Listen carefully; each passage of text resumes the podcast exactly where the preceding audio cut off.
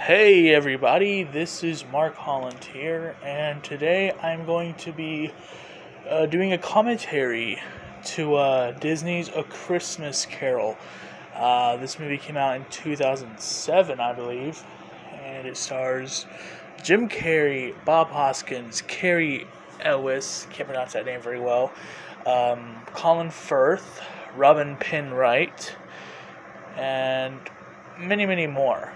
Uh, the funny thing about this movie is every actor and actress in this movie is British, except Jim Carrey, who's Canadian. Uh, so he just had to kind of invent his own um, uh, British accent, which I think works very well uh, for this film. Uh, the funny thing is, it reminds me of another film he did way later called uh, Dark Crimes, where every member, uh, every cast member was um, Polish because it was taking place in Poland. Uh, so every member that was in the cast was Polish, except maybe a couple who were uh, Canadian or British.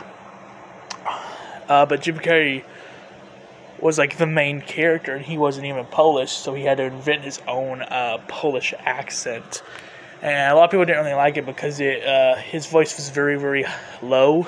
Like he, he didn't really talk very like out loud except when he was angry. And at that point you could probably tell if he was you know just using his regular voice but just adding a gruff to it. But uh a lot of people just said his uh, performance is very weak on that film. And uh, the co-stars just did way better. But uh, i thought the movie was okay. I think he did a good job but I remember this being the first uh, adaptation of A Christmas Carol I ever watched. Because uh, I read the book, and I was little, so I had no clue about anything about uh, Charles Dickens or anything. And now I'm just obsessed with Charles Dickens and all that.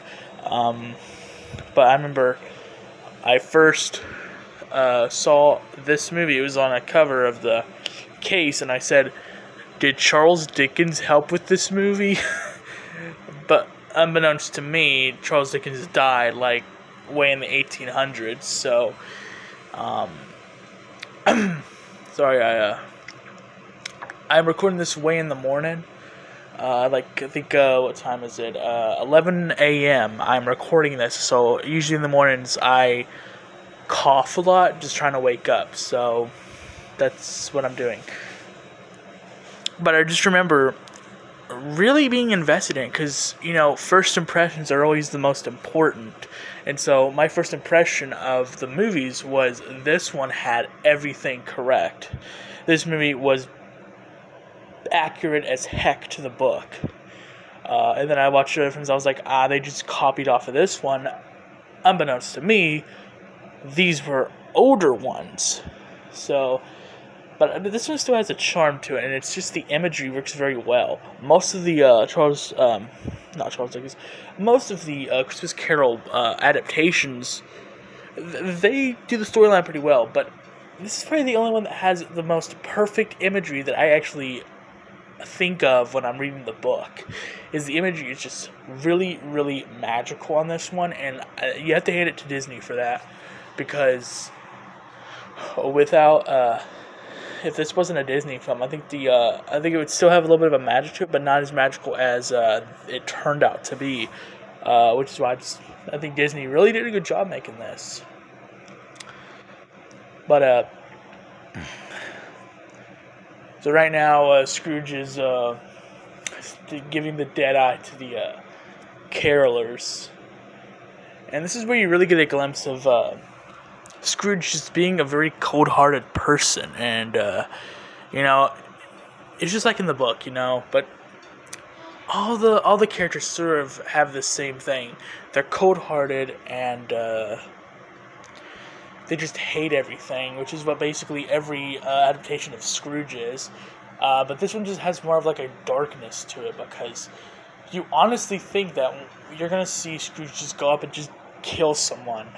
That's what it looks like at times, because just the facial features that they added onto him.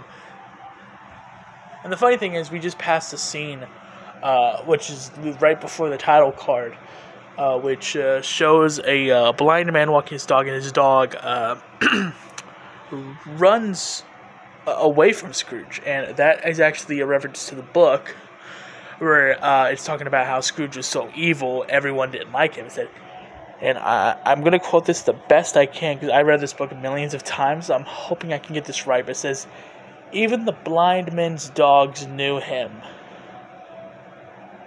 I think that because there, there's more to it because it's like still in the beginning of the book.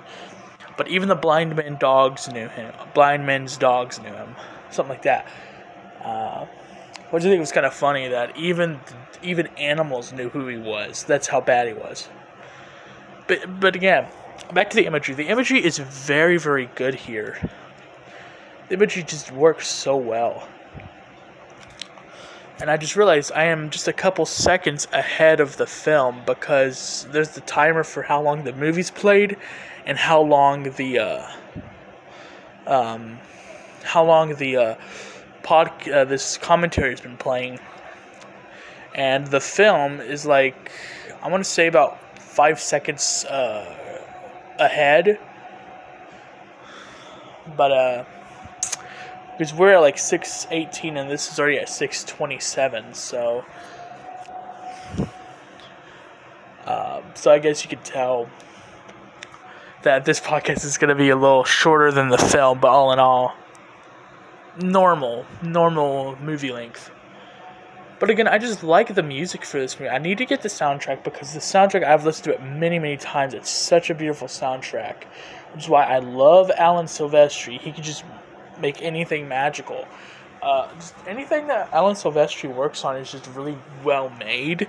I mean, you have the Polar Express, which is another Christmas film that he's worked on, and it just it's so well done. You know, it's so perfect. Just the whole balance of the instruments and the uh, sometimes the choirs, because sometimes there's choirs in the mix.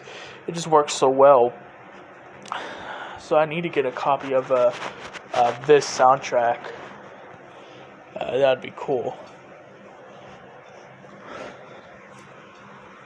But uh, that's just me. I'm just a really big uh, fan of that kind of stuff, soundtracks and all that. We're gonna cut to the sign now. The sign is uh, it's just showing Scrooge and Marley with a little bit of uh, frost on it. But as the years go on, it shows sort of a time lapse of just the sign eroding away and just kind of just becoming old. And the M just kind of tilts to a side, like sort of like almost falls off. That's now we cut to seven Christmas Eves later. Uh, so basically, Marley, who is uh, Scrooge's uh, partner in his uh, business firm, has died like seven years ago. Uh, and so Scrooge has a uh, sort of helper that is sort of a replacement, Bob Cratchit, who is, I want to say, Colin Firth. Yeah, and it, it's cold as hell in there in the office, and uh, Cratchit does not like the cold, and he's becoming numb at the fingers, so he's trying to figure out a way to warm himself up. He sees the code, and he sees the key because the code is in a locked box, but the key is on Ebenezer Scrooge's uh, desk. So he has to just live with it being uh, probably zero degrees in there, or about 14 or something. And at this scene, we see Fred, who I uh, is Cary Elwes, I want to say. Um, or I don't know.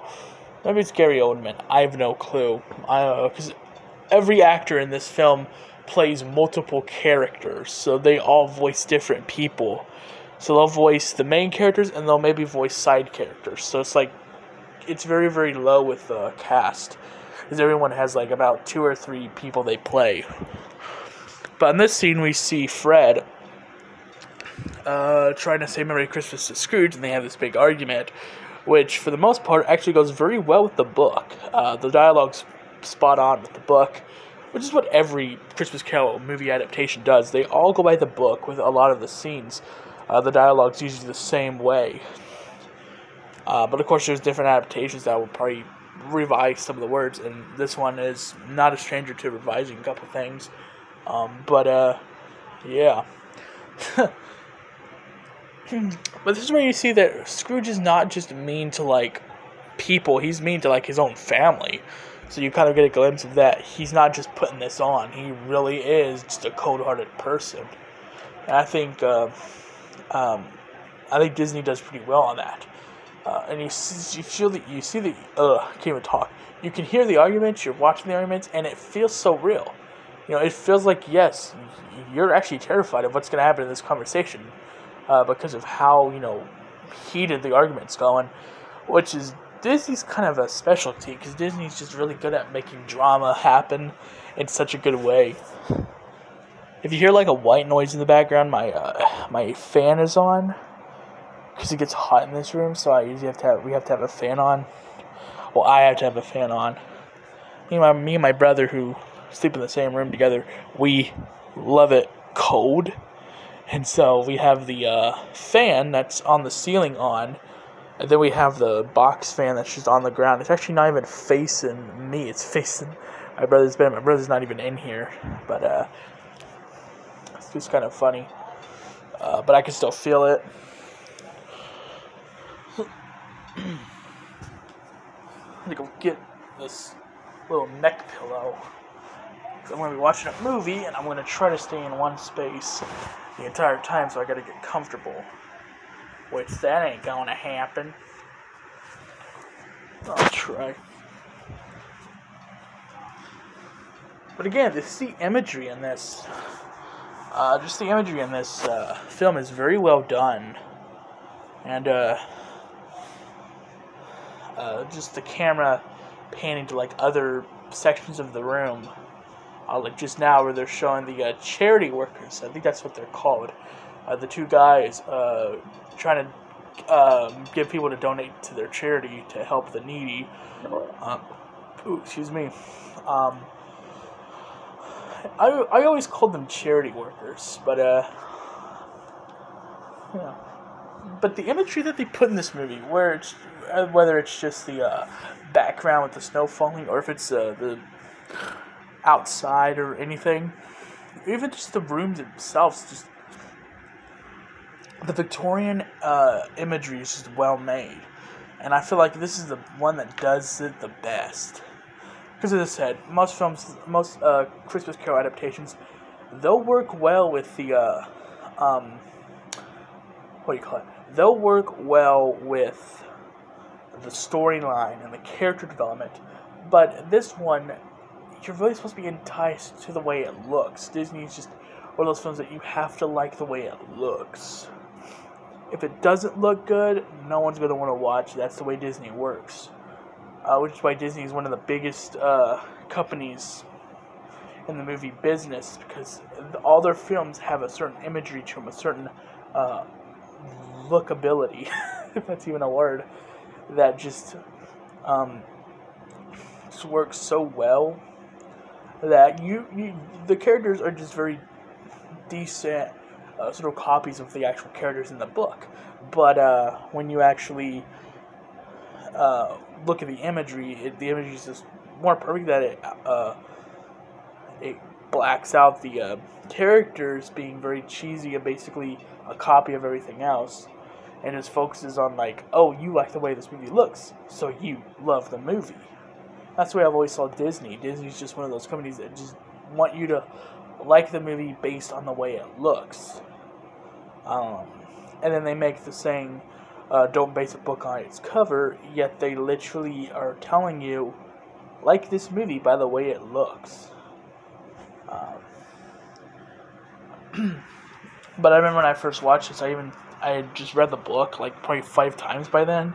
Because as I said, I am addicted to Charles Dickens. I love his stuff. I remember uh, watching the deleted scenes on this uh, DVD, uh, and uh, and the deleted scenes even had all the deleted scenes were parts that were still in the book. So I thought, oh my gosh, this these people really wanted to make this movie a full on movie, you know, based off the book because even the deleted scenes are parts from the movie. So it was just it was cringy how I thought that uh, just because their deleted scenes were parts that were in the book, made this movie way more uh, better than it was. But this movie still has magic to it, and I, I still hold it dear. This is still one of my favorite Christmas movies to watch. I'll watch this every year on Christmas, right next to the Home Alone movies. Uh, uh, it's a Wonderful Life, um, A Christmas Story, and of course with my family. One of the Christmas movies we watch, which people gripe about it being Christmas, people gripe about it not being Christmas. We'll watch Die Hard. We'll watch Die Hard. Uh, and then uh, Lethal Weapon 1, but then we'll end up watching all the others because we just love Lethal Weapon so much. But Lethal Weapon 1 really has a sort of Christmas spirit to it. So, of course, uh, we'll watch it because it's the Christmas vibe, but then we'll end up watching the entire series. We'll watch the entire collection because why not? We love Lethal Weapon so much. Well, this is where you realize that this is a Disney film and not just a normal movie adaptation of A Christmas Carol.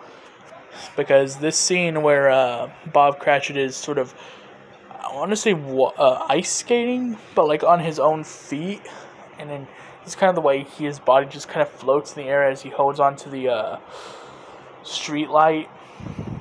Uh, just his body like kind of floats a little bit, and then he kind of just bounces off the bounces onto the ground, sort of like he's not even uh, not even on Earth. You know, he's kind of like on the moon with that sort of zero gravity sort of flotation. Just it's it's very Disney esque, which is you know. But this is where we get to a scene that actually kind of creeped me out when I first saw it because I did not know that Disney was going to make a jump scare. Uh, but we were arriving at a, a Scrooge's house, which is actually Marley's uh, mansion. Uh, but when Marley died, he gave all of his stuff to Scrooge because Scrooge was like his best friend and sort of like a brother to him. So he's looking. Scrooge is looking at the uh, door knocker, and he dropped his key. So he goes to go get him back. And as we cut, as, as the camera pans down to uh, Scrooge picking up the keys, the his back sort of starts to glow with a sort of green evanescence and we see that the door knocker has turned into a sort of floating, um, sort of wavy apparition of uh, Marley, his head, very like green, like a mint green. And then Scrooge is like, "Oh my god!" And he's gonna he's gonna slowly raise his hands to the door knocker, and then all of a sudden uh, Marley's apparition uh, just opens his eyes and opens his mouth, and some of his teeth kind of break off, and Scrooge falls backwards, all freaked out.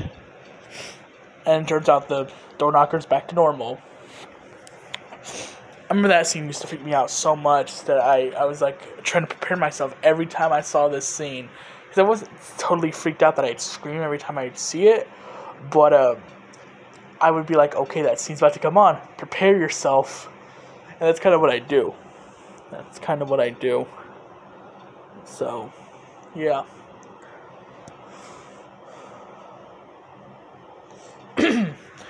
so, we're getting to a scene. Uh, that was actually part of a deleted scene that I was talking about. Uh, so Scrooge right now is gonna walk up the stairs to his uh, room, and we're not gonna get to see him walk all the way up but we'll, uh, excuse me, we'll get to see uh, Scrooge walk up a little bit, and then we'll cut to uh, him sitting in his room. Right there. Um, but uh, in the deleted scenes, he's walking up the stairs, and his uh, shadow slowly morphs into a stagecoach and rides down the stairs. And of course, Scrooge throws himself out of the way before he gets run over. That's actually a part of the book uh, because in the book, um, Scrooge is walking stairs and realizes that his shadow is morphing into this stagecoach and is kind of trying to question why is this stagecoach there. And uh, obviously Scrooge is slowly getting paranoid by uh, because the uh, doorknob sort of freaked him out, and so he uh, he's going through every room in his house. And that actually shot of this one room that he's in, and he just slowly closes the door real fast. I uh, had to admit that that room did look a little haunted to me. It did look a little uh, suspicious because uh, you got uh, you got like bed sheets covering every uh, object in the room, uh, and so I mean it, it kind of is already a suspicious room. And this is a ghost film, if you will. This is a sort of a ghost film. Um, I may have to turn this down because this, we're about to get to a loud scene. And though I have this at like uh, I do have this at like a good good volume. I am a little worried that it'll get loud because we are at the bells when they all chime all really loud, and uh, no matter what volume I put it on, it's always going to be able to. You're going to hear it. Like right now, I can already hear it. It's at like 20 volume. The 30 codes in the. Yeah. So it's not really loud right now, and this is I think the loudest it's gonna get. Probably that was my uh, stepdad walked in to put something in here.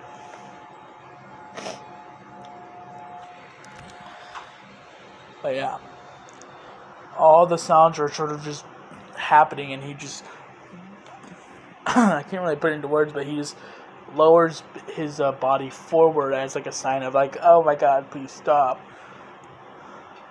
So yeah. and so uh,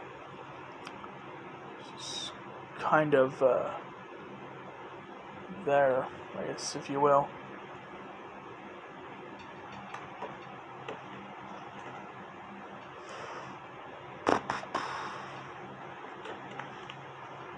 I am running out of words. Usually I have enough uh, Usually, I have enough uh, words already prepared out for this, but I guess I don't. I because I watched this one time and I was doing the commentary and I had every scene I had something to say, but I guess I don't now because uh, that was a while back. So, kind of shortening all my stuff out. so back to the volume is on. So now we're about to see, uh, well, I'm about to see uh, Marley, uh, his ghost, come into the room. And I paused the film a little bit so my uh, recorder could catch up.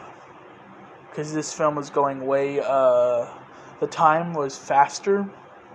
Because my, uh, my recording of the podcast was actually going very, um, it was like a couple seconds behind if I had to make a guess, like eight seconds, I want to say. And so I paused the film and let uh, the, the recording catch up to the time of the film. And so now they're both on sync because we are 23 minutes into the film. Exactly 23 minutes, 8 seconds. So, cool. I got everything planned out. So, all the ghosts in this film uh, all have like a sort of minty green glow to it, which I, I think is okay. But again, I kind of wish they had the same glow as the as the uh, door knocker head because that was like a perfectly green glow, and I think it's probably just because the room was a lot brighter, so they toned down the color a little bit, so it wasn't too dark.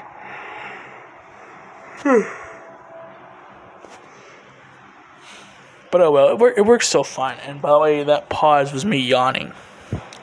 I was yawning then. But uh, I kind of wish they would have kept that dark glow that the uh, apparition that was on the door knocker had, because it just was more, more better of a color, I guess. Because this is like sort of a very like cyan uh, glow, and cyan's okay, but that first uh, glimpse of what a ghost sort of looked like was just way darker and looked way better in a sense. So now, uh, Scrooge and the Marley talking about, uh, Do you know who I am? Uh, which was actually a scene that I was very interested in when I was reading the book because Scrooge tries so hard to just change the subject every conversation that they have. Like he's trying to change it. Like there's a part that I don't think he's even in this Uh, there is a part that's in this, um, but they don't do the entire thing. But uh, Scrooge is trying to talk about how he doesn't believe in ghosts and goblins and you know mythical creatures. It says, "You see this toothpick?" He holds up a toothpick and says, "If I swallow it, I will lurge myself into this oh, world of goblins and ghouls and monsters." Um, and just tries to say that he don't believe in ghosts. It says, "Well, if I don't believe in ghosts, then if you're saying ghosts are real, and that my imaginary um, imagination can control all that, I can make this toothpick, put it in my mouth, swallow it, and I will lurch myself into this world of goblins." And then he goes under the thing that's in this movie about a a sandwich with the uh, a crumb of a crumb of meat, a crumb of cheese. There's a grave, a gravy, whatever you are about that whole thing. I can't remember the entire thing. I have a copy of the book. Hold on. I have a copy of the book. I'm gonna. It's it's a it's a revised edition, so it's not like a uh, original copy. I want to get an original copy because uh, the original copy is a lot darker and kind of creepier. So I feel like uh, it'd be better if I had an original copy because the way that uh, Charles Dickens actually worded things was actually kind of creepy. Like I was reading uh, the book and I was listening to like this eerie uh, instrumental, and it just I was actually terrified of the of what was happening in the story. Get to the page. I'm gonna do this because it's gonna uh, you're gonna hear this sliding page happen, and uh, I'm already probably annoying you. The page. Uh, let's see.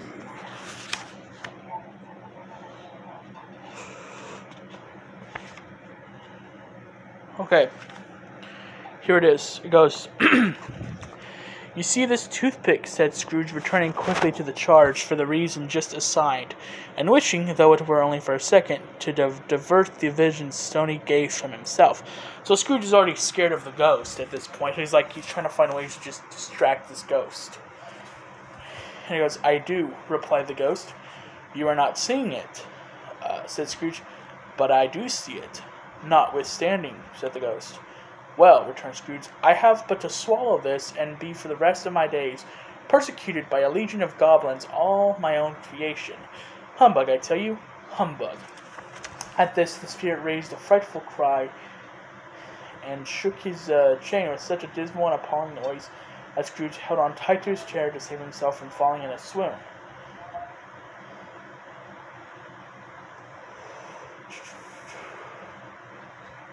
Figure out where it was. Yeah, okay, it's actually way up ahead. I went down a little bit. Okay. You don't believe in me, observed the ghost. I don't, said Scrooge. What evidence would you have of my reality beyond that of your own senses?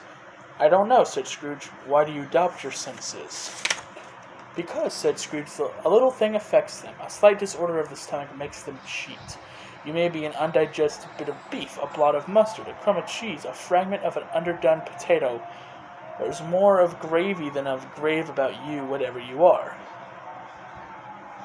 Scrooge was not much in the habit of cracking jokes, nor did he feel in his heart by any means waggish then. Waggish then. The truth is that he tried to be smart as a means of distracting his own attention and keeping down his terror, for the, for the spectre's voice disturbed the very marrow in his bones. So you can already tell that uh, Scrooge was terrified, but he was trying to hide it as much as he could. Uh, and I think this is vi- uh, revised, I believe. I think it is a revised version because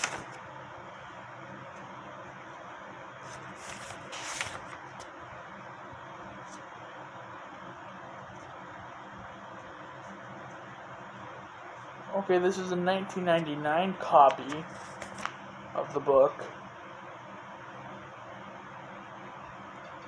This book was made in 1843, but I don't see anything saying this is a uh, original copy or this was advised, but I'm pretty sure it was revised.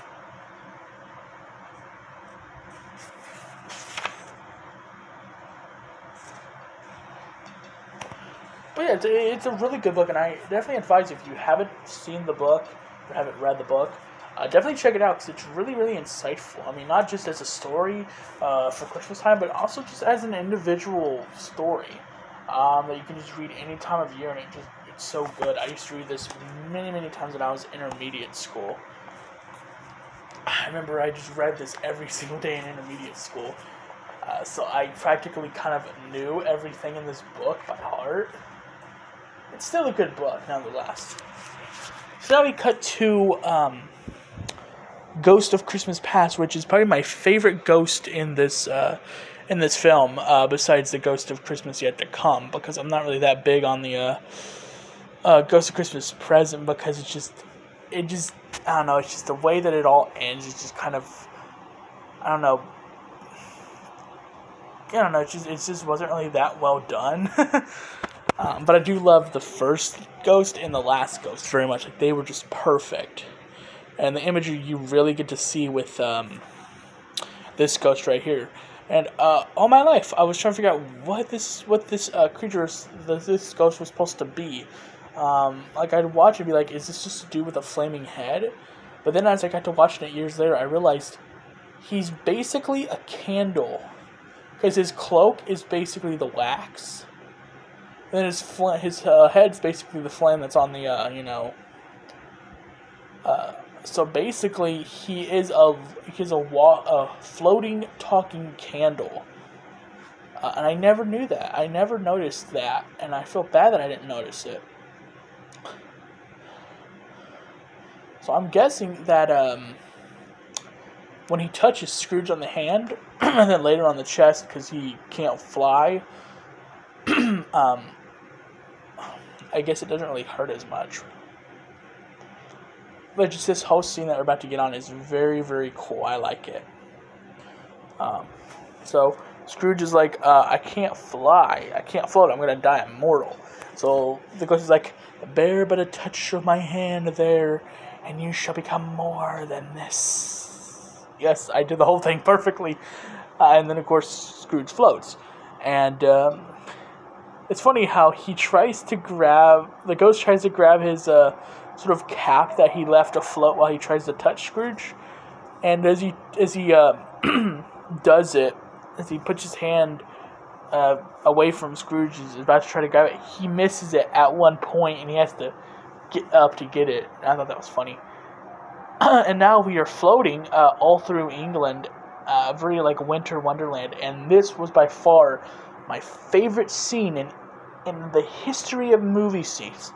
This whole scene where they're flying, uh, sort of through this uh, wintry forest, was just perfect. It was the most beautiful thing I had ever seen, and it was literally this scene, as I would say when I was younger, this scene is made of my dreams. My dreams are made up of this scene.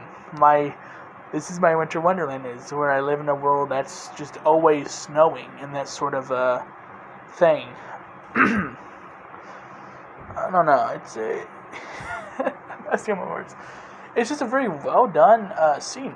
It's executed very very nicely. Okay, now I realize that my phone is now a second ahead of the film. But at least the minutes are correct. Get this down here. So now Scrooge is starting to kind of smile. He's happy, uh, but he's still trying to hide it all back by saying, "Oh, I'm not happy. This is just, this is just me." But uh, you're really starting to see uh, his glow, and it's very, very uh, adorable. You know, just seeing this guy who's just so shut off from the rest of the world, just kind of smiling. It's like, oh God, his humanity is coming back to him. I'm gonna go put this book back.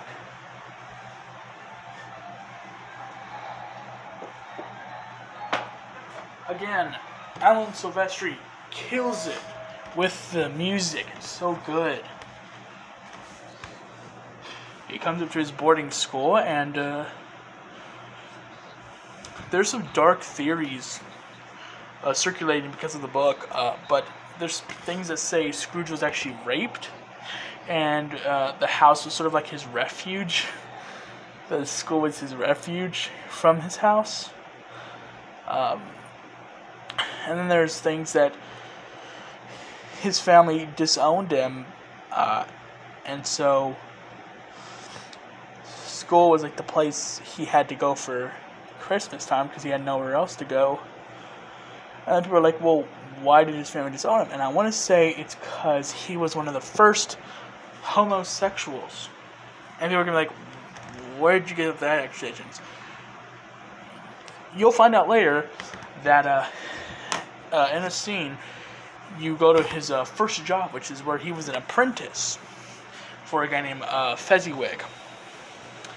And his his uh, sort of his partner and his job was named Dick Wilkinson. And he says, Dick was very attached to me.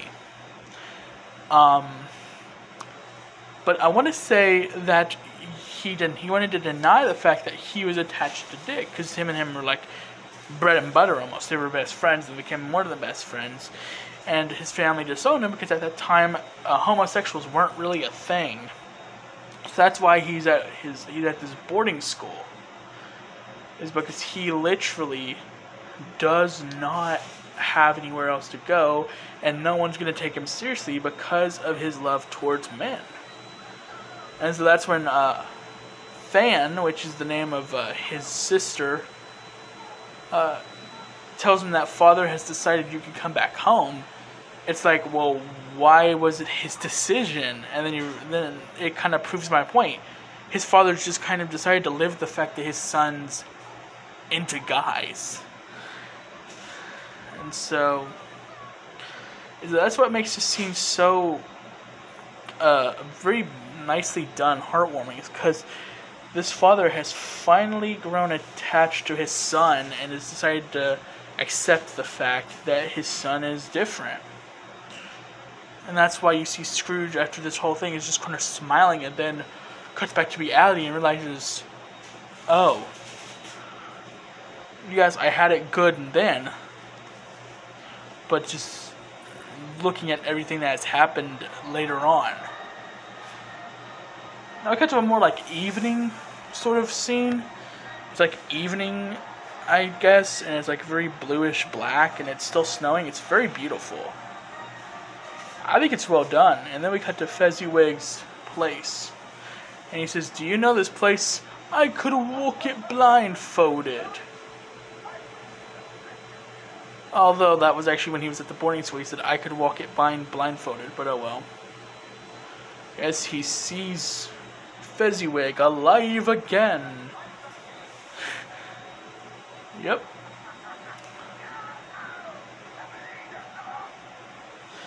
Yeah, he's like, oh my god, what? And then he sees his his older self. His uh, actually, actually, it'd be his younger self, but still older. And then you see Dick, and he says, "I was, he was very attached to me. He's very attached to me." yep, there it is. And then of course, that's so creepy. Fezziwig just jumps off of his high-pitched, um, not high-pitched, but his his high uh, sort of chair and jumps onto a table and then bounces off of it due to his fat belly and lands on his feet. He could have just jumped off the Eiffel Tower and just said, "Huh, here's a trick." And uh, yeah. So Scrooge is afraid he almost got impaled because they moved the table, and his himself, his actual self, not his past self, uh, was in the way, and so the table kind of went right through him, and he felt like, oh my god, did I just get impaled? Uh, but these are the things that have been. They have no consciousness of us.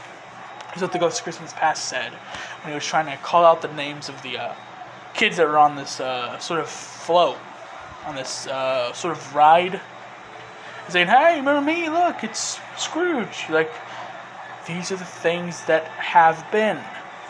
They have no consciousness of us because these already happened. You can't alter the past with the future. No matter how hard you try, you can't do that. So everything will play out the way it did.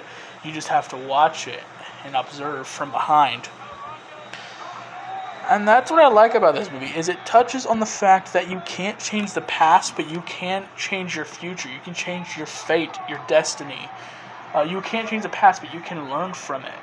Whereas most films are like, you know, you want to change it as much as you can, but Disney kind of knows that you know you can't. So you have to have this good message. You have to have this very inspirational uh, thought process of like, I want to change the past, but I know I can't. So instead, I'm going to change my future. I'm going to be a better person.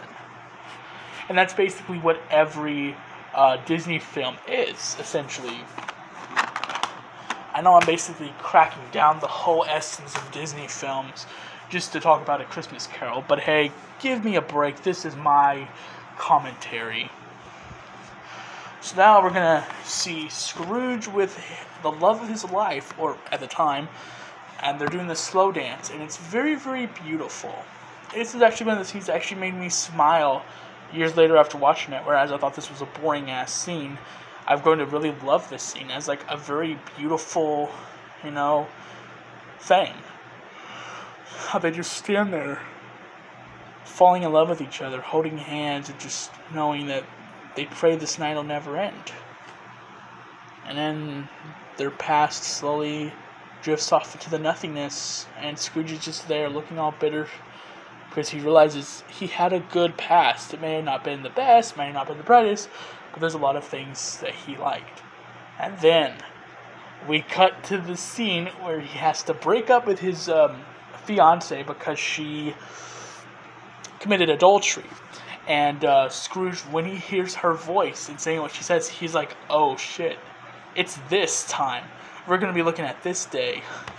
We're going to be looking at this conversation. I don't like this. Which is why Scrooge is about to snap off in a bit after this whole scene fades off. Is because Scrooge is like, I did not want to remember this. That's why I turned bitter, is because of this whole scene uh, of uh, him trying to tell that tell this woman that you committed adultery, you're a whore.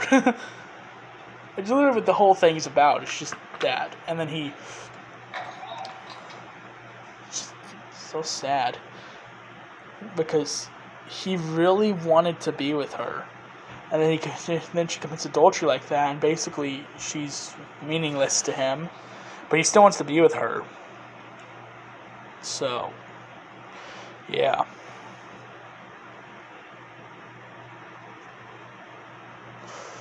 So now she's saying, goodbye for goodbye to him and all that, and she's gonna walk away. I believe this is Robin uh, Robin Penwright, or is that how you pronounce her name? Robin Penwright, or is it Robin Wright Penn? Robin Wright Penn. So this whole time I've been saying Robin Wright Penn. So this whole time I wasn't even saying the correct name. I was, I was saying her name so wrong. I apologize. Yes, I am now a second ahead of this. Uh, maybe I'm a, a, a, second and a half uh, ahead of this uh, of the film itself. Whereas, like around 23 minutes ago, actually no, 23 minutes into the film, the film was ahead of me, and now I'm ahead of the film. Kind of hilarious.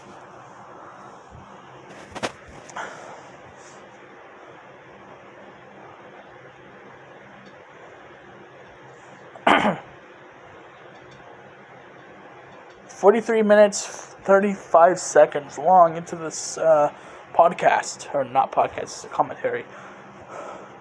And uh, we're almost done with uh, um, the first ghost. We're going to be going on to the second ghost. And this is the last scene where Scrooge is finally done with this ghost. Because this ghost is sort of like mocking him and transforming into every face of his past. And, and Scrooge just picks up the cap and just, just destroys this uh, ghost of uh, Christmas past extinguishes its last flame forever and then blasts off into the air. I always like watching this scene in silence because it's just so funny watching his reaction. And then the cap just slowly melts off of him and he's just floating off in nowhere. He's like already towards the moon falling back into Earth. And if this was accurate, he would actually just melt off and just burn up and die into ash. Uh, because of how high up he is and how fast he's going down, his body would actually melt and just burn up, and his ashes would fall onto Earth.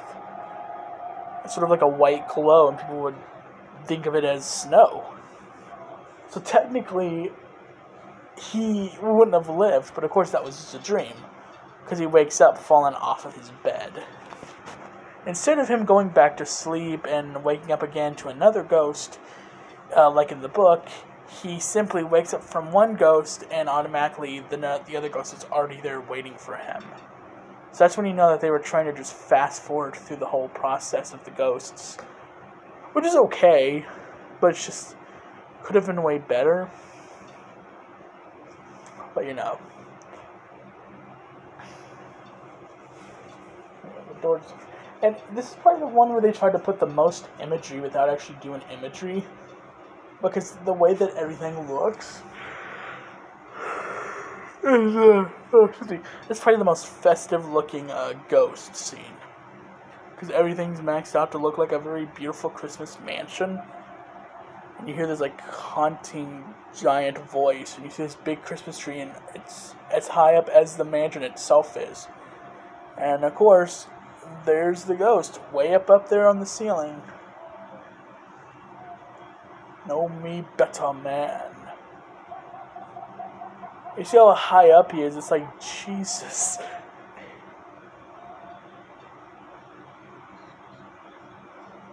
I, ju- I just, I love this film so much. I forgot how much I like it. I watched it be like, oh, this is just a normal Christmas film. And then I'm looking at the imagery, I'm like, no, this film's more than just a regular Christmas film. It's a really good film.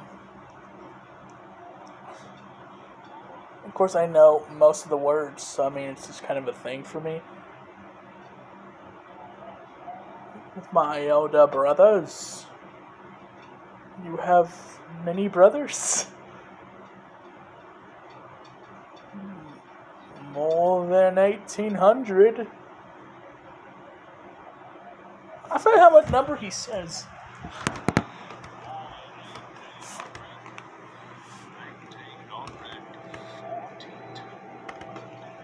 Oh, okay, so he basically just says the year he started writing the Christmas Carol. Oh, that's clever. I did not notice that at first.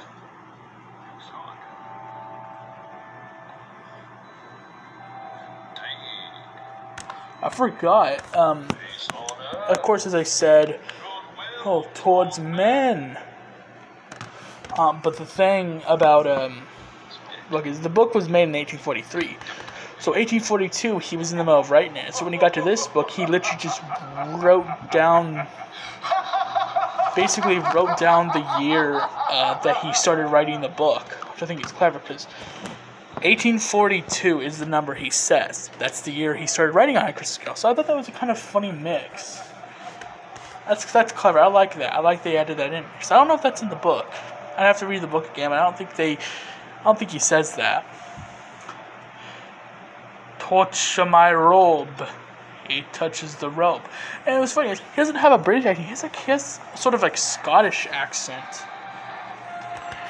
And now the tree is deflating. Doesn't that suck? Your tree deflates. He breathes out his magic dust that erodes the floor. It erodes the floor, but the floor's still there because you can still see the outlines of the floor. You can still see the outline of the floor, so it's not like he simply uh, is gonna fall through it because you can still see the outlines of the cracks of the floor. It's just a sort of like a TV that instead covers the entire floor.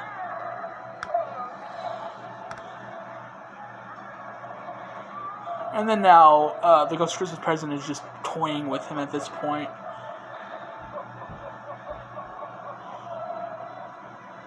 Again, this song is the reason why I want to get this uh, soundtrack. World.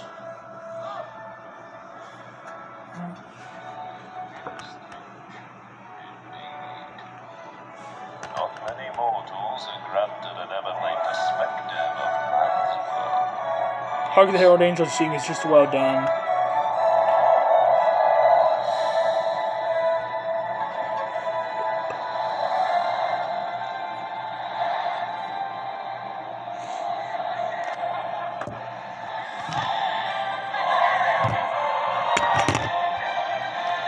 Go to restroom. I will be right back.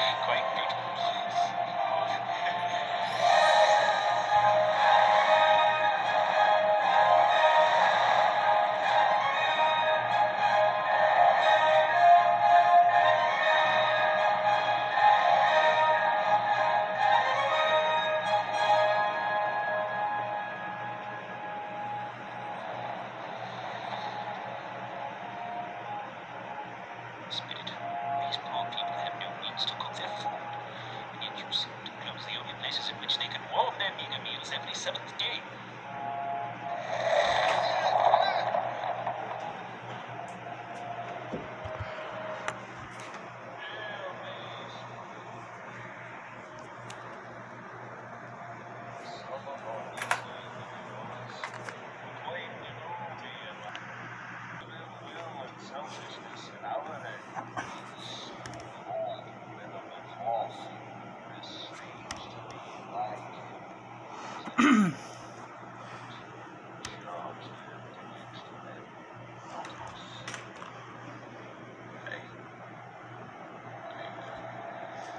And this is when you start to realize that um, this dude may start becoming a little suspicious of being a little weird.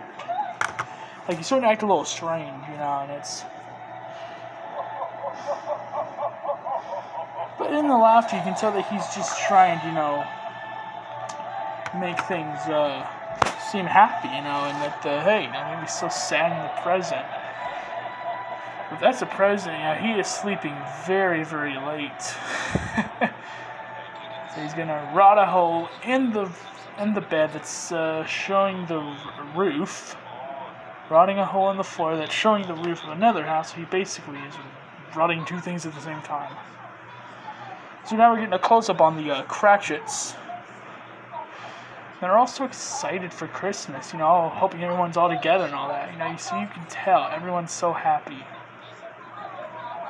And they got their cousin Martha. I think it's cousin. I don't know, but Martha's here. And she comes every year. So they're going to do a little prank on uh, Bob Cratchit, saying uh, that Martha didn't come. And then she's going to come out of the closet and say, Hi, I'm here.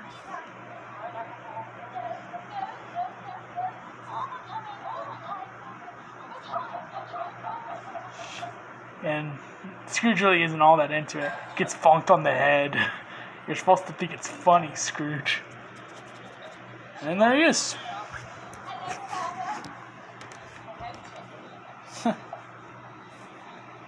it's another one of the most heartwarming scenes because it's just this family's just you know, they're so relatable. And look on his face is like, wait, Martha's not coming? She comes every year. Scares him half to death.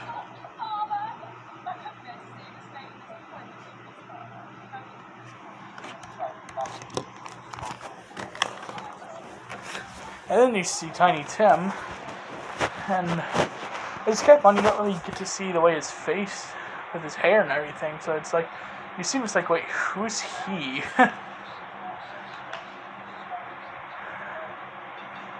Oh no, a relatable, relatable scene with a bunch of characters that you know you can't help but just feel relatable to. And her face, all distraught. Excuse me, all distraught when she talks about Scrooge. So I mean, it's heartbreaking. Yeah. I was gone for a while. Um, had to go help some with my stepdad. So that's why.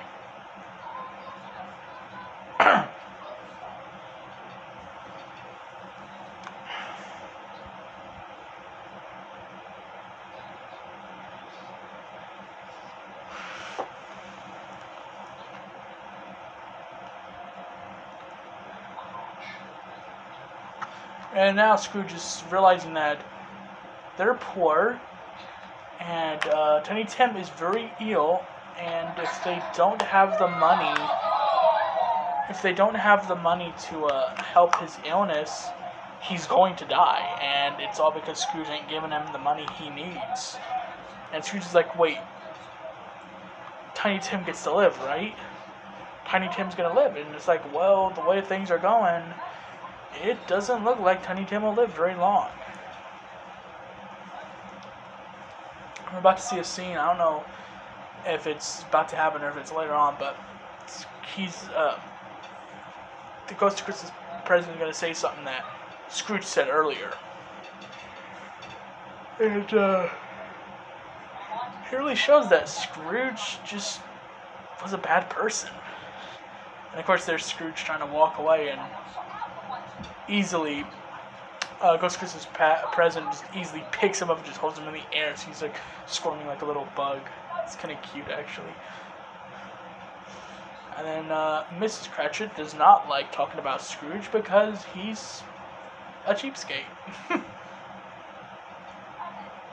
but she's gonna put her uh, biased opinion aside and just make this toast to Scrooge. And then Tiny Tim says his well-known line.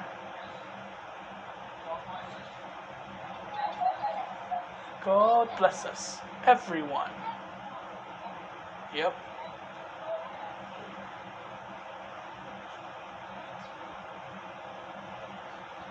They're all getting together, about to eat their food. And they're actually going to hold their hands and pray. And it's actually kind of a nice little scene.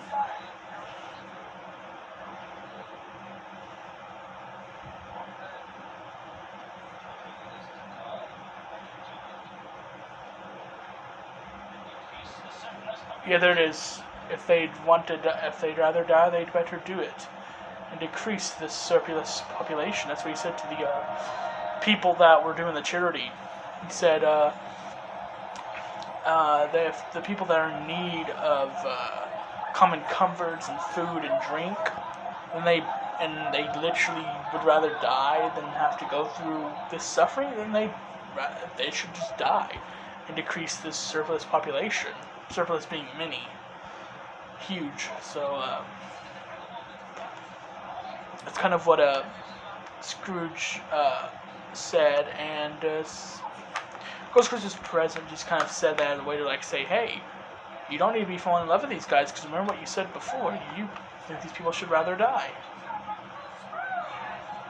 And that's when they kind of sneak a cuss word into this film.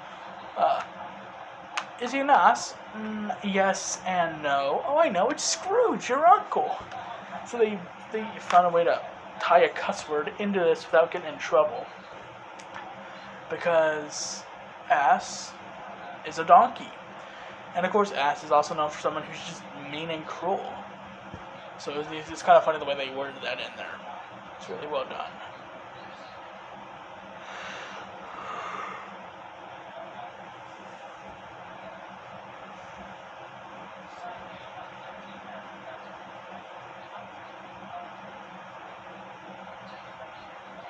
So now they're to try to do, I think they're doing another toast to Scrooge, uh, the uncle, that's actually the nephew is, to Uncle Scrooge. And now we get to the scene that I actually have to say to myself, why did they turn this into the way it did? Of course, this also is in the story, but um, it's just very boring. I mean, they try to make it scary, they try to make it scary, try to make it creepy, but it just turns out so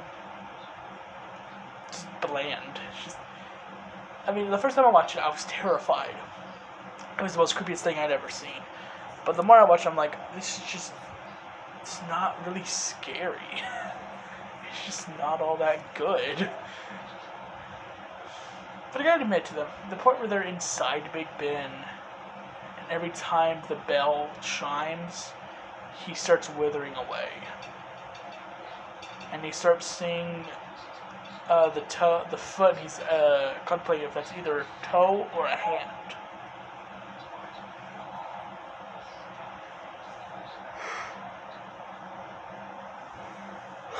But to meet want in need.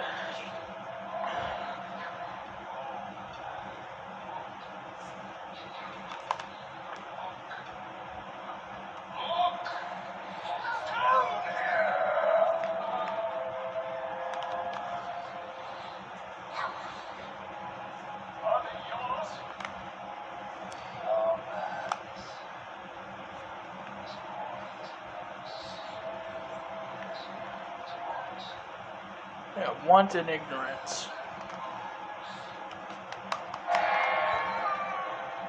Yep, there it is. He is um, withering away.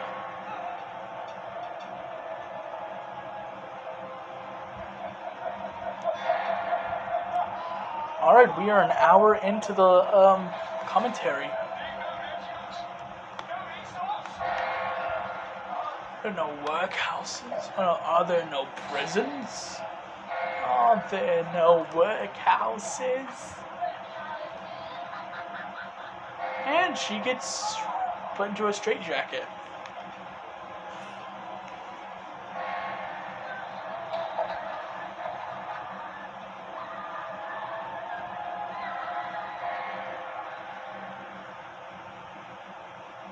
And boom, he's all alone with nothing but his shadow. And of course, a corpse of the um, Ghost of Christmas present, withering away. Until he's nothing but a skeleton.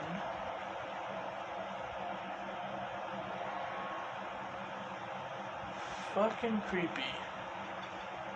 I mean, I mean, you can tell that they were trying to go for creepy.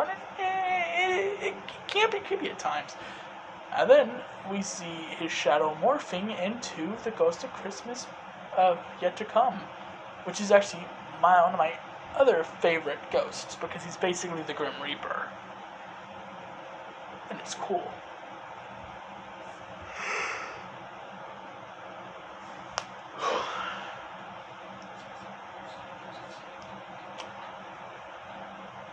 So that whole time that I was just gone, you just heard the movie playing that was me helping my dad with something, and I uh, had to go and do something real quick, so that's what that was. I had to stack a couple movies up, so all you heard was the audio. Hopefully, it wasn't too bad.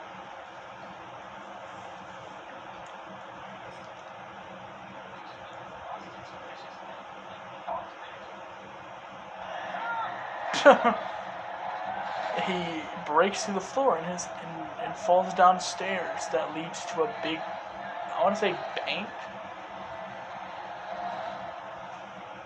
I want to say it's a bank, though. It could be a funeral.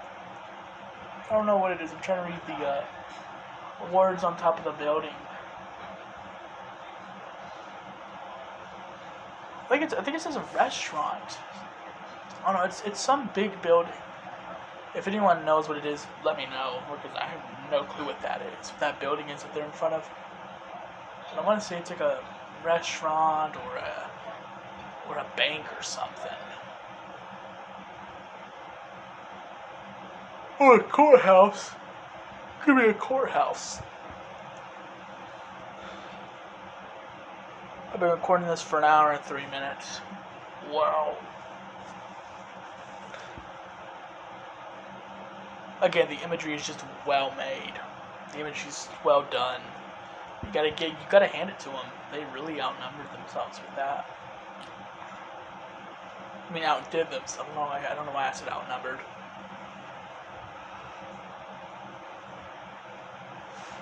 And so now the Grim Reaper is pointing, and the camera pans over and sees like this shadow of a horse and stagecoach and all that. They look all evil and everything. Their eyes are glowing red. Yeah, they're black like devil horses. And he looks back at the Grim Reaper, and the Grim Reaper points to him, and boom. There they go, chasing after Scrooge, and Scrooge has to run for it.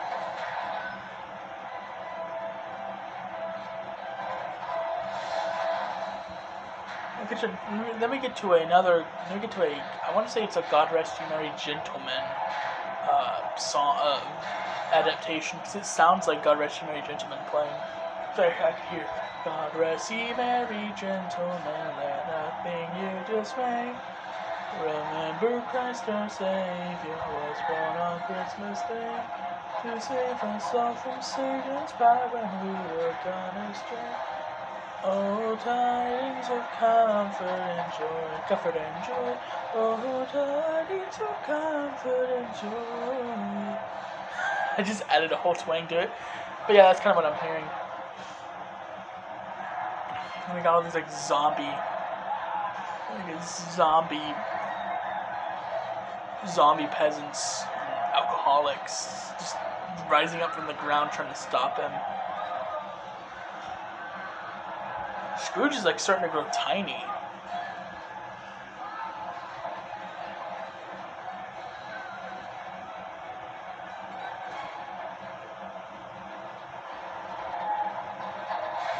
Yeah, Scrooge is starting to grow very tiny.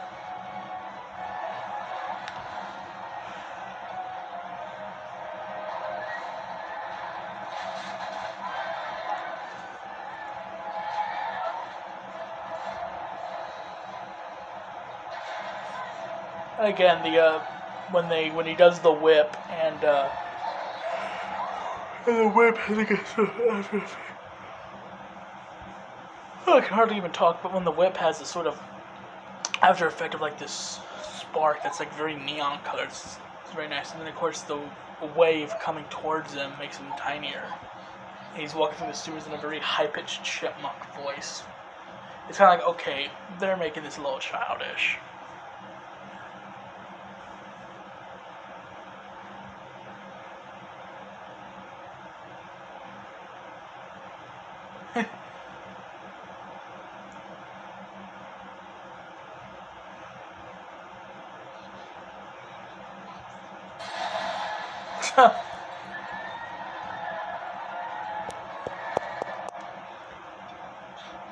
okay, that was kind of funny the way he said that. Oh, come on, give me a break.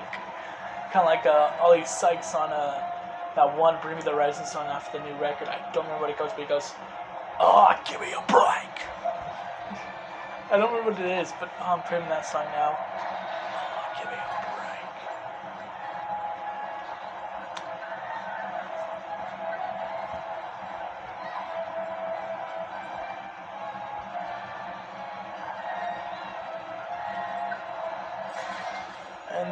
Course, he falls into a sewer that leads him into.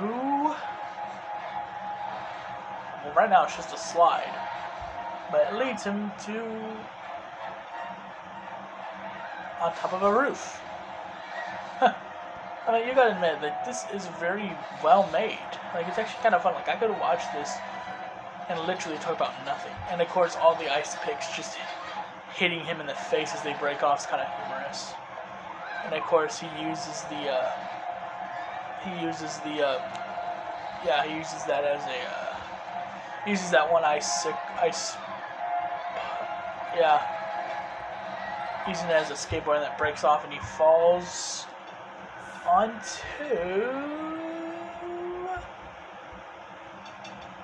a bag of clothes that Mrs. Dilber, his maid, is carrying. Because this is the Ghost Christmas uh, yet to come, so this is like the future.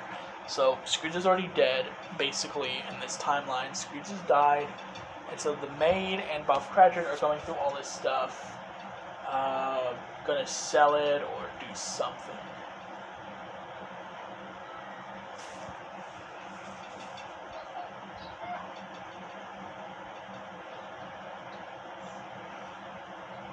It looks so ugly in their road. I mean, like I don't know if they meant for them to look so ugly. If it was just like if they if they meant it as like a uh, what do you call it uh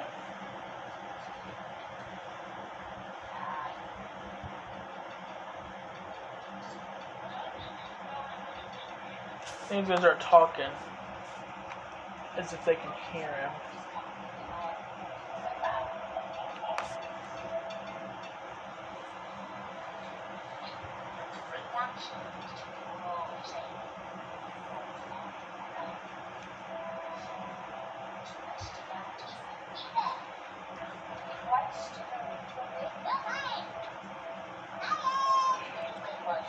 him.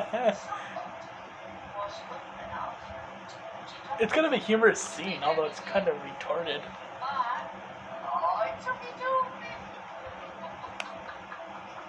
And Scrooge is basically hearing how he died. He died of old age, of course, but uh,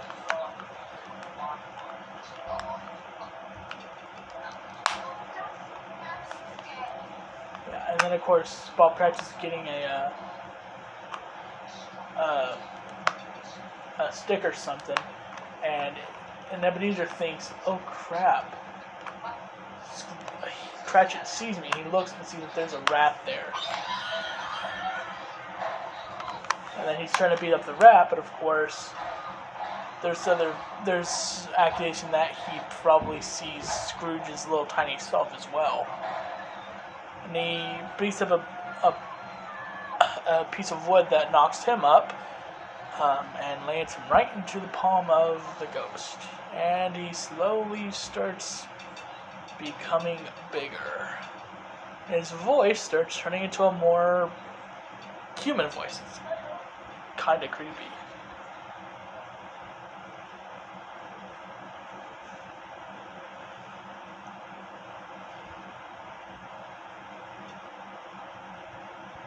Of course, the hand's leading up to a bed that is behind him, and it is, of course, the dead body of Scrooge. And we don't get to see it. We get to see a little bit of it, but we don't get to see a whole big thing of it, which is sad because, uh, well, it's just sad. and of course, Scrooge doesn't want to see his dead body. And you can already see his eyes are just watering with tears, like he is sad and he's scared.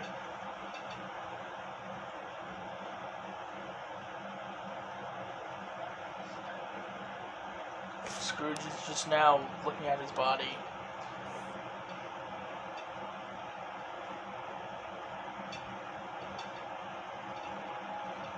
Yeah.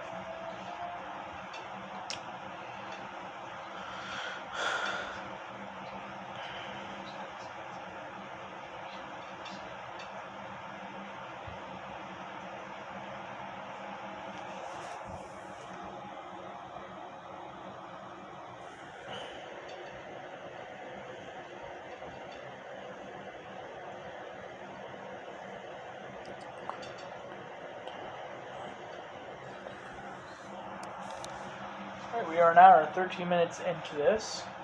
And now we're cutting to a scene of uh, Fred. Fred Scrooge, I think, is his name. And they just found out that Scrooge died, and he can't help but kind of laugh.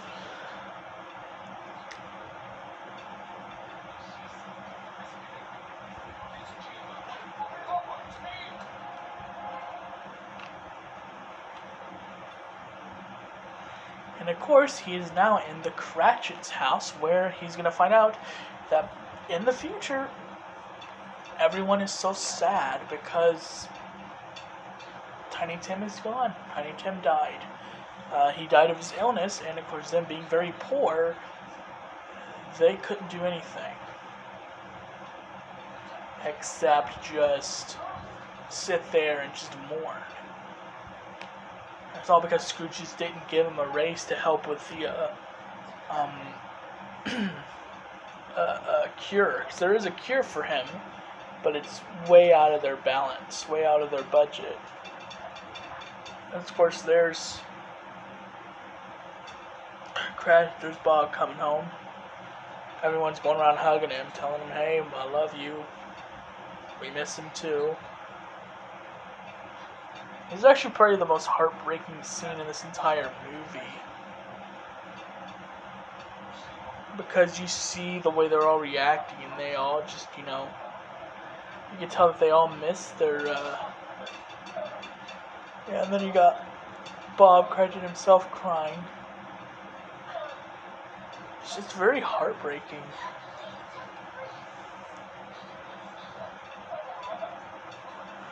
I'm trying to jump a little bit because it's a very quiet scene.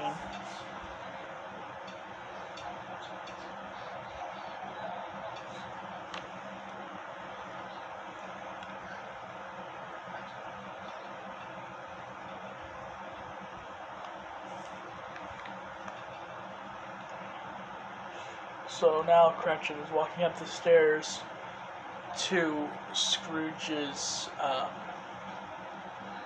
to Scrooge's, um, not Scrooge's, um, he's walking up to, um, oh, what's his name? Uh, uh, Tiny Tim's room where he was,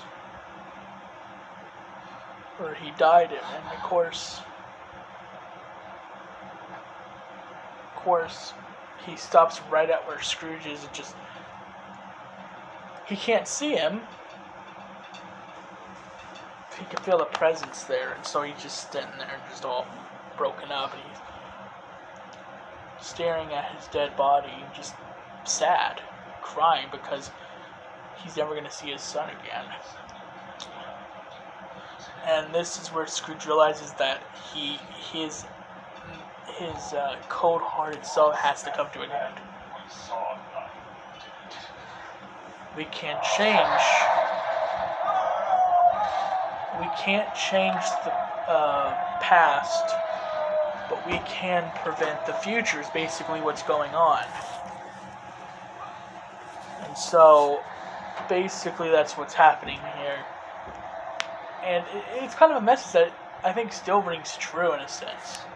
Um, and that's basically said before. That's what every Disney movie is. Is it all goes on that same topic of we all want to change the past. We all want to redo things, but we can't. But we do have the power to prevent and change our future. So every any and every character in a uh, Disney film finds that out in a sense.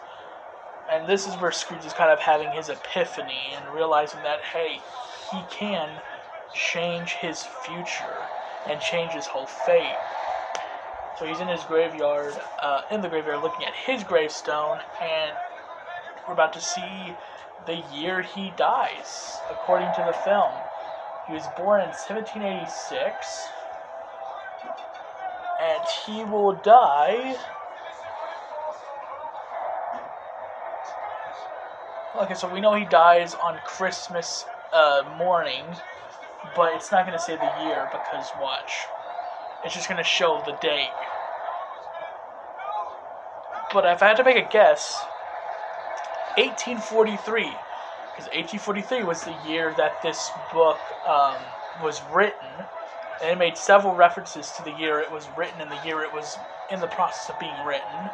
So maybe that's the year Scrooge dies, is in 1843 after A Christmas Carol is released. Uh, but of course, that's just my uh, overthinking self. So now we are seeing Scrooge about to fall into the coffin that is hovering over what I want to say is the flames of hell. and so now he's holding on by a twig, asking for um, the spirit to help him, and we're about to see the spirit's face, which is kind of just an eyeball. I think it's kind of a cute face. I don't know why. It's just it, it, it, it's cute. You gotta admit, it's a cute face. now he's just crying, saying, "Please, I'll change. I'll be a good person."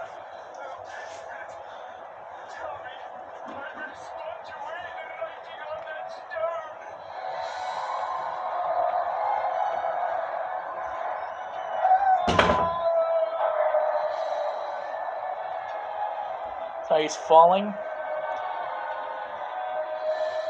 He's falling into this um, coffin that's hovering over hell.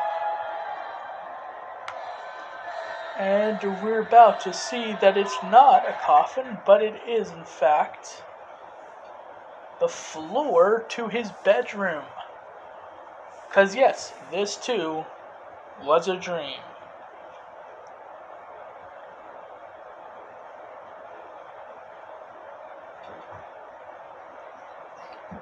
He's all tangled up onto the bed. Blast.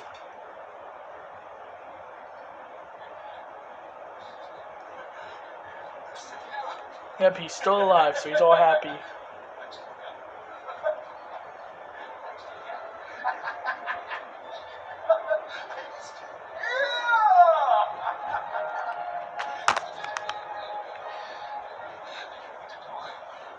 Light as a feather, merry as a schoolboy.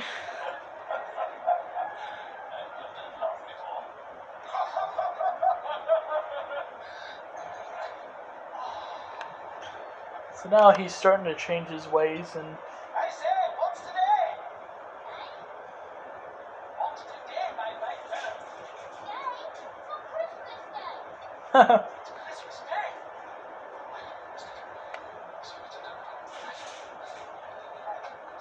Don't forget. Hello, my fine fellow. You know the poulterers on the corner. Do you know whether they sold the prize turkey that was hanging out? Not the little prize turkey, the big one.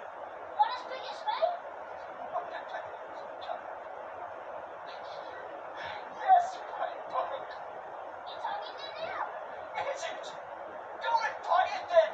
No, no, I'm in earnest. Go and buy it. Bring it back here on a particular shilling. Come back in less than five minutes and I'll give you half a crown. So now he's gonna get money for uh, buying this turkey. So he is going.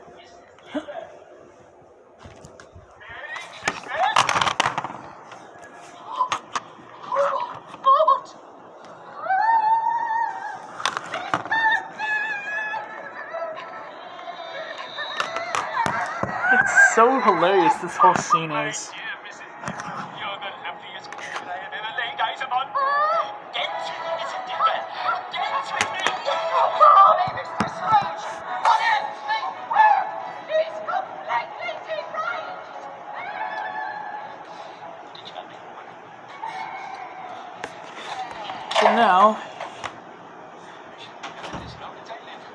He's gonna buy that price turkey that's very big, and he's gonna give it to, um, he's gonna give it to, I want to say, in the book he he gives it to the crack. So I don't know if they do that in this one because you never get to see what happens to the turkey. Must have a gap. Drive on, my good man.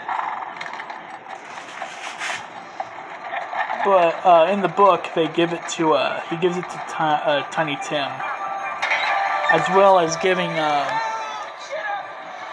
as well as giving, uh, you know, the, as well as giving the uh, stuff to, um, giving the raise to Bob.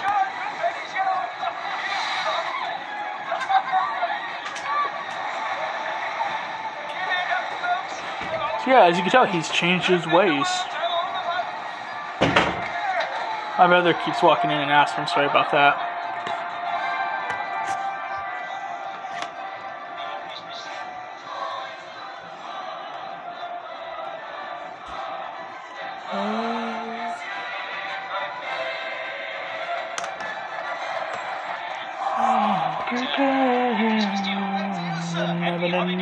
In in heaven and nature see, in heaven nature see. Okay, I need to stop.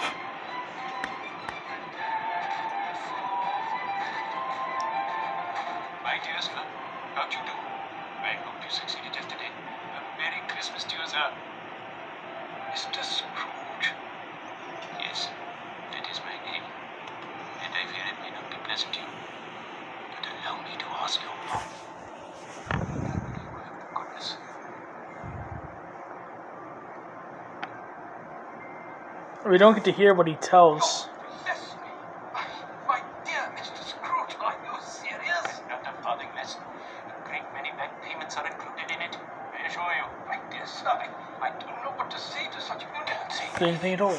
Don't say anything at all. We have nothing else to say. Next you. Oh god, I hate this noise.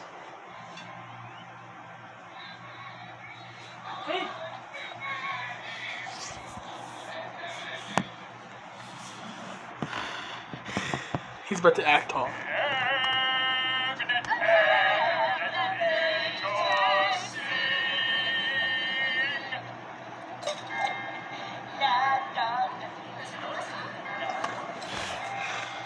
They're all excited because they're like, oh my god, Scrooge just gave us money for singing. Scrooge really has changed his ways. So now,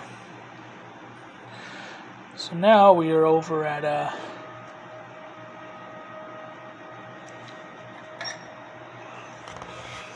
so now we're over at uh, Fred's mansion, about to uh, uh, about to see that whole uh, is he an ass? Um, yes and no.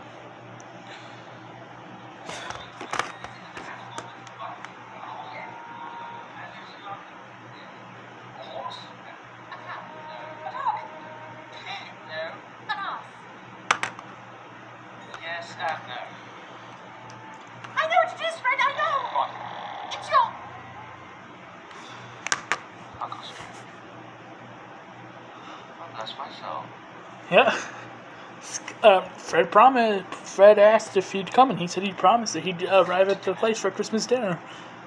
So he did. If you let. Everyone's all silent.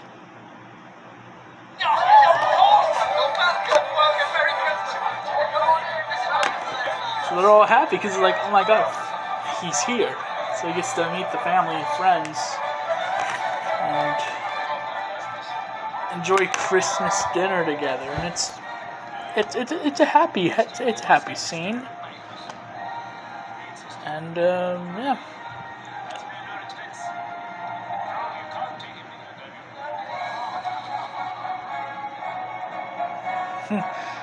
And now we're gonna cut to one last scene.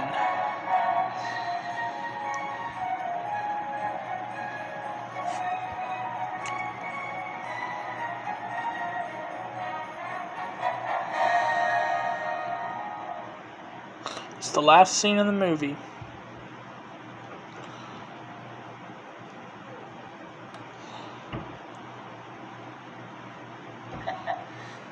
He's gonna put on the uh, mode that he's still the angry, mean guy. He's gonna give uh, Bob a raise. mean by coming here at this time of day? I'm very sorry, sir. I- I'll have it before I do. You are indeed. Step in here. It's anyone's news. It should not be repeated. I, I was making rather merry yesterday. No, I don't believe what, Mr. Cratchit. I'm not going to stand for this sort of thing any longer. And therefore, and therefore, I am about to raise your salary. He's all like, "What?" Merry Christmas, Bob. and of course, Bob's all like confused as to why this is happening. And I have given you in many a year. And raise your salary. And do whatever I can to help you splendid family. We discuss your affairs this very afternoon over a bowl of Christmas punch. But first, let's make up the piles.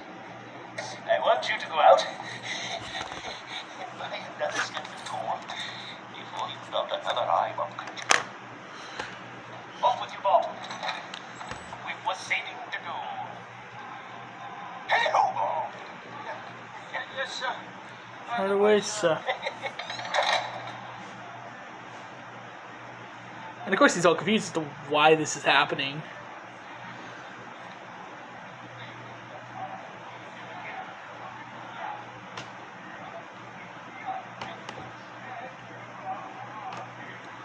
It's all dancing around and all that. And Scrooge was better He did all that he said he would, and more. To our Tiny Tim, who got well, Scrooge was like a second father. He became as good a friend, as good a master, as good a man as the good old city ever knew. It was always silly. He knew how to keep Christmas well. Tiny Tim said.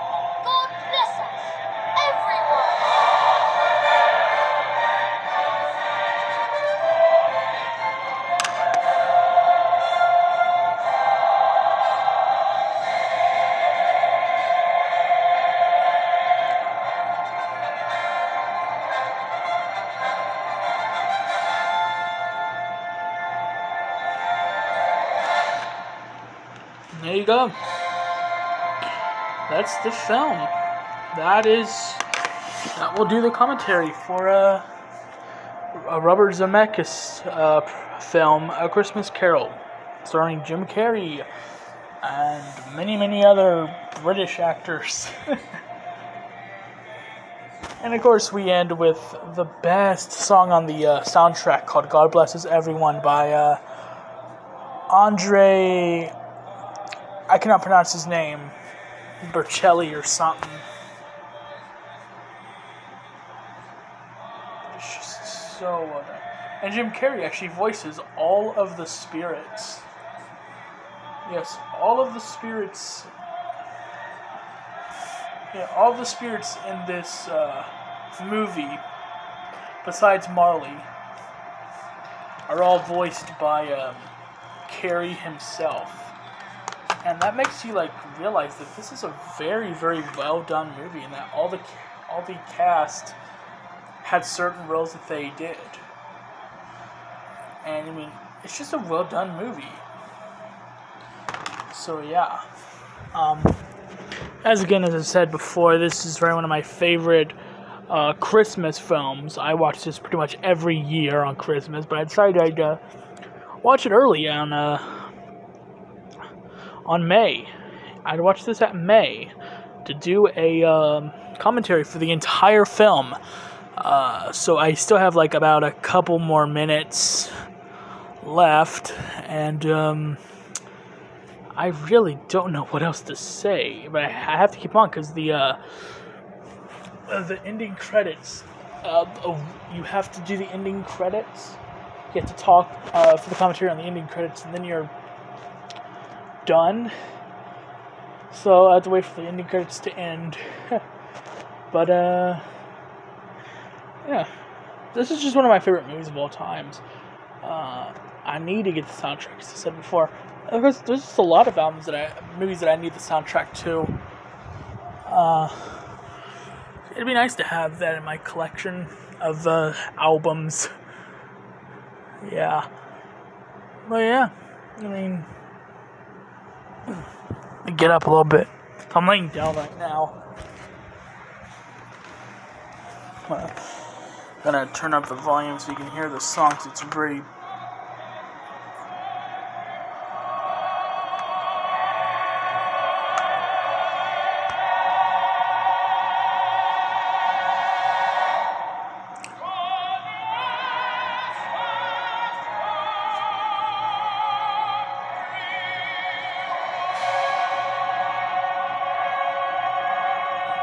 is by far the best song on the uh, soundtrack.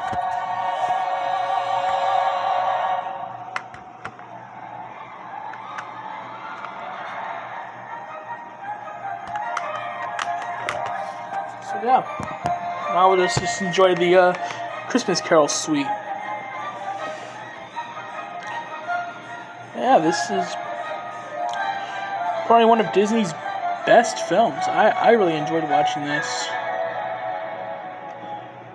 So, we're an hour and uh, 34 minutes into the film, or an hour and 34 minutes, and it's already in the credits. So, I mean, I think got much left to say here, but I still have to keep it playing, so just enjoy this music. So, we go. Enjoy.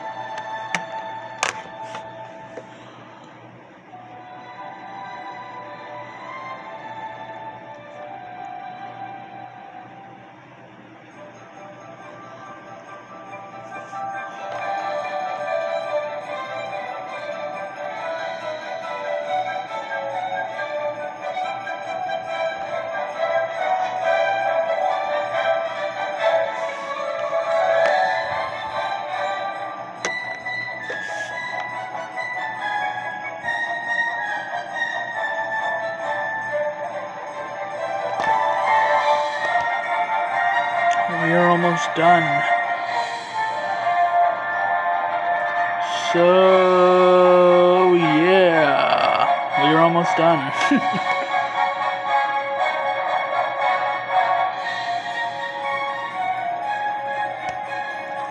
It's actually a film from 2009, actually. This wasn't in 2007, so that's my uh, poor correction I need to make.